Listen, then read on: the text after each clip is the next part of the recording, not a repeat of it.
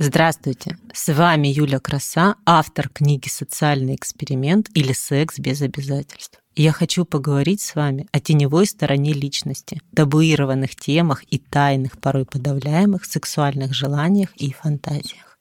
Вы услышите множество тайн, моих личных и моих гостей, а взамен вы отдадите мне свое время и внимание. Сегодня у меня в гостях Раста, садист-практик, коммерческий мастер БДСМ, резидент Wonderful People Party, Kink Moscow и других закрытых мероприятий Москвы.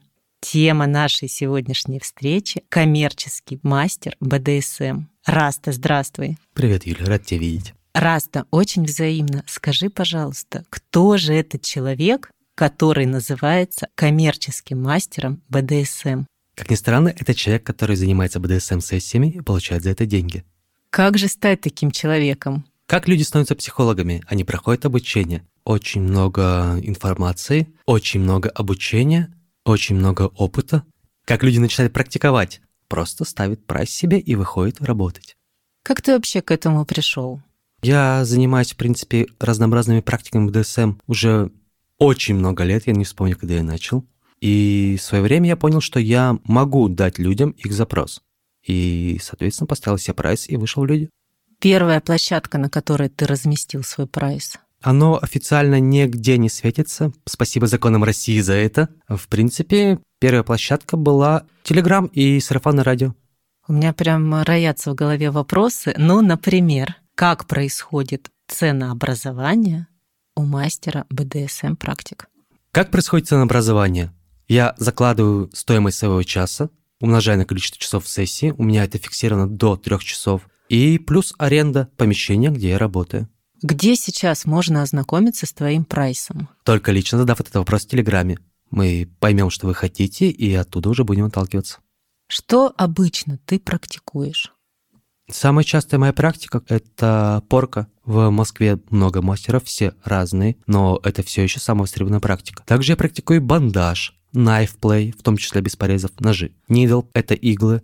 Что тебе самому нравится больше всего? Люди и их эмоции. Я иду в это за эмоциями. Предположим, человек в первый раз пришел на порку. Что он хочет получить? Новые знания, новые эмоции. Что я могу ему дать? Новые знания, новые эмоции. Действительно, эмоции сейчас это самая дорогая валюта. Но вообще-то я спрашивала о том, какая из практик твоя любимая. Моя любимая практика, наверное, Наверное, назову knife play, потому что я могу ее совмещать с другими практиками. Knife play — это не обязательно порезы, это не обязательно кровь. Это самые яркие человеческие эмоции. Среди них есть страх? Конечно, страх — это основная эмоция человека, которому представили нож. Раста, скажи, пожалуйста, куда чаще всего ты представляешь людям нож и что за этим следует? Здесь зависит от человека. Музыкант, художник боится потерять руки. Любой человек боится порезов на ногах. Э, нож, проведенный по ладони либо по ступне, вызывает очень много страха и очень много эмоций. Кроме страха, какой еще опыт ты им даешь? Кроме страха, это все-таки тактильный опыт. Это сталь, это ощущение. Это не только страх. Нож не только режет, нож также помогает. Есть ли во время практики связь между тобой и моделью? Конечно, в любой практике необходима сонастройка, необходимо определенный уровень эмпатии, необходимо чувствовать свою модель, слышать свою модель, понимать свою модель. Если в твои опытные руки попала опытная модель, то она уже знает, чего от тебя ожидать. Но если человек попал к тебе впервые и еще многого не знает о себе, как ты отслеживаешь его состояние? Любая практика начинается с разговора. Я задаю вопрос, что ты хочешь? Мне не обязательно название практики, что ты хочешь из своих ощущений. Как отслеживаешь состояние? Тело человека говорит о многом, гораздо больше, чем слова. Это определенный уровень эмпатии. Ты все-таки Сонастройка дает тебе информацию о эмоциональном состоянии модели. Тело дает информацию о физическом состоянии модели. Любое подрагивание, зажим, это сразу видно, если знать, куда смотреть. Если модель неопытная, как ты контролируешь силу воздействия практики? А об этом говорит ее тело. Тело отзывается на практику, тело показывает мне как, что. Да, она может сама меня всегда остановить, сказать «стоп, хватит». Но чаще до этого скажет ее тело. Есть ли какие-то меры безопасности в практиках? есть ограничения как по состоянию здоровья, так и по состоянию опьянения, предположим. Я никогда не возьму человека в любом опьянении. Я не возьму человека в состоянии измененного сознания. Я не возьму человека с хроническим бронхитом, потому что мне сложнее будет исследовать состояние по дыханию. Я не возьму человека, которому не интересна практика, который пришел за болью. Мне это не интересно. Почему? Один из мифов о БДСМ о том, что это про боль.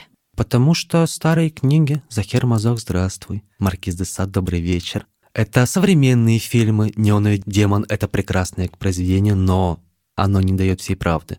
Какую правду о человеке во время практики можешь ему открыть ты? На что способно его тело и его пределы. Во время практики ты можешь быть собой, ты можешь э, выпустить все эмоции, которые в тебе копятся. Очень много людей существует с запретом на выплеск эмоций. Они считают, что злость и агрессия — это негативные эмоции. Нет, это двигатель. Агрессия питает человека для достижения цели, если ее правильно направить в русло. Полностью с тобой согласна, только я это называю злостью. Скажи, пожалуйста, были ли в твоем опыте такие примеры, когда модель не могла расслабиться? Да, были такие примеры. Мы либо меняем воздействие, либо меняем практику, либо заканчиваем. У меня была ситуация, когда девушка попросила порку. Я поговорил с ней, мы вошли в состояние, то есть в работу. Я делаю один удар, второй удар, и вижу, у нее подрагивает немного палец. Все, человек замкнулся. Человек сосредоточен только на том, что ей неприятно. Менять что-либо бесполезно, человек ушел в себя. Стоп практика. Укрывая пледом, даю горячий чай, человек отдыхает. Продолжать работу дальше было бесполезно. Оказываешь ли ты какую-то заботу, поддержку и сопровождение после практики? Конечно, человеку необходимо вернуться в свою норму, в свое обычное состояние. Человек после практики очень ранимое существо.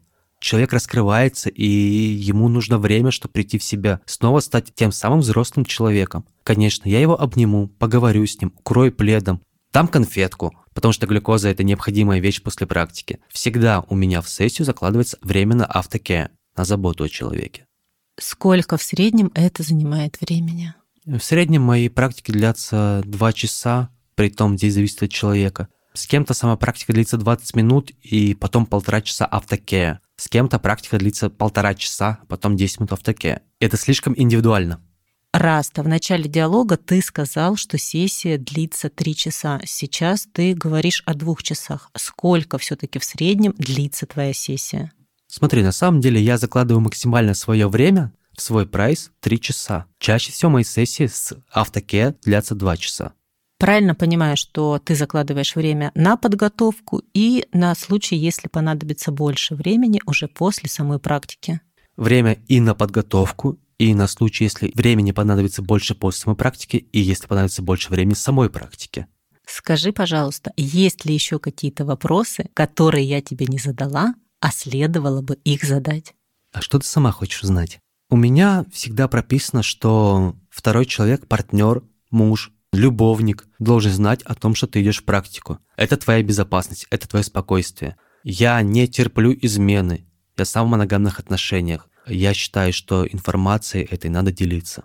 Это обязательное правило, и тебе приносят подписанный супругом лист разрешения, дозволения, визу, как это работает. Это не официальное правило, это просьба, большая просьба. Нет никакой визы, нет, никакого контракта нет. Но я спрошу об этом. Если человек врет, он чаще всего это сам покажет. Есть ли еще какие-то твои негласные правила или принципы? Я разделяю тему и секс. На моих сессиях никогда не будет секса. Я даю людям практику. Я не даю им секс. Да, практика может вестись через секс, через те же гормоны, но самой пенетрации на ней не будет. Насколько я знаю, сам ты в крепких и долгих партнерских отношениях с одним человеком. Да, я в браке уже более 10 лет. Моя супруга тоже в теме, она тоже практикует, и она прекрасно знает о том, чем я занимаюсь. Как твоя супруга относится к тому, что ты ездишь на практике, и как ты относишься к тому, что она тоже практикующий мастер? Есть такое понятие, как комперсия. Это скажем так, грубо говоря, радость за человека, за то, что он получил что-либо. Я радуюсь, когда она получает эмоции со своих практик. Как относится она, она знает, что это для меня работа, хобби, от которого я получаю удовольствие. Это также комперсия. Здорово. У вас партнерские, здоровые, счастливые и гармоничные отношения. Мы обычные люди, мы также ссоримся, миримся, но нужно уметь разговаривать. Словами через рот — это принцип активного согласия. Всегда можно договориться. Спасибо тебе за такой откровенный и интересный диалог. Благодарю тебя за приглашение, Юль. Спасибо вам за уделенное время. Подписывайтесь на подкаст и заходите в телеграм-канал про социальный эксперимент или секс без обязательств. Здесь вы можете следить за анонсами, задавать вопросы гостям, ознакомиться с эпизодами некоторых глав моей книги и сделать предзаказ на один из экземпляров из первого тиража. С вами была Юля Краса и Раста. Всем пока. До новых эфиров.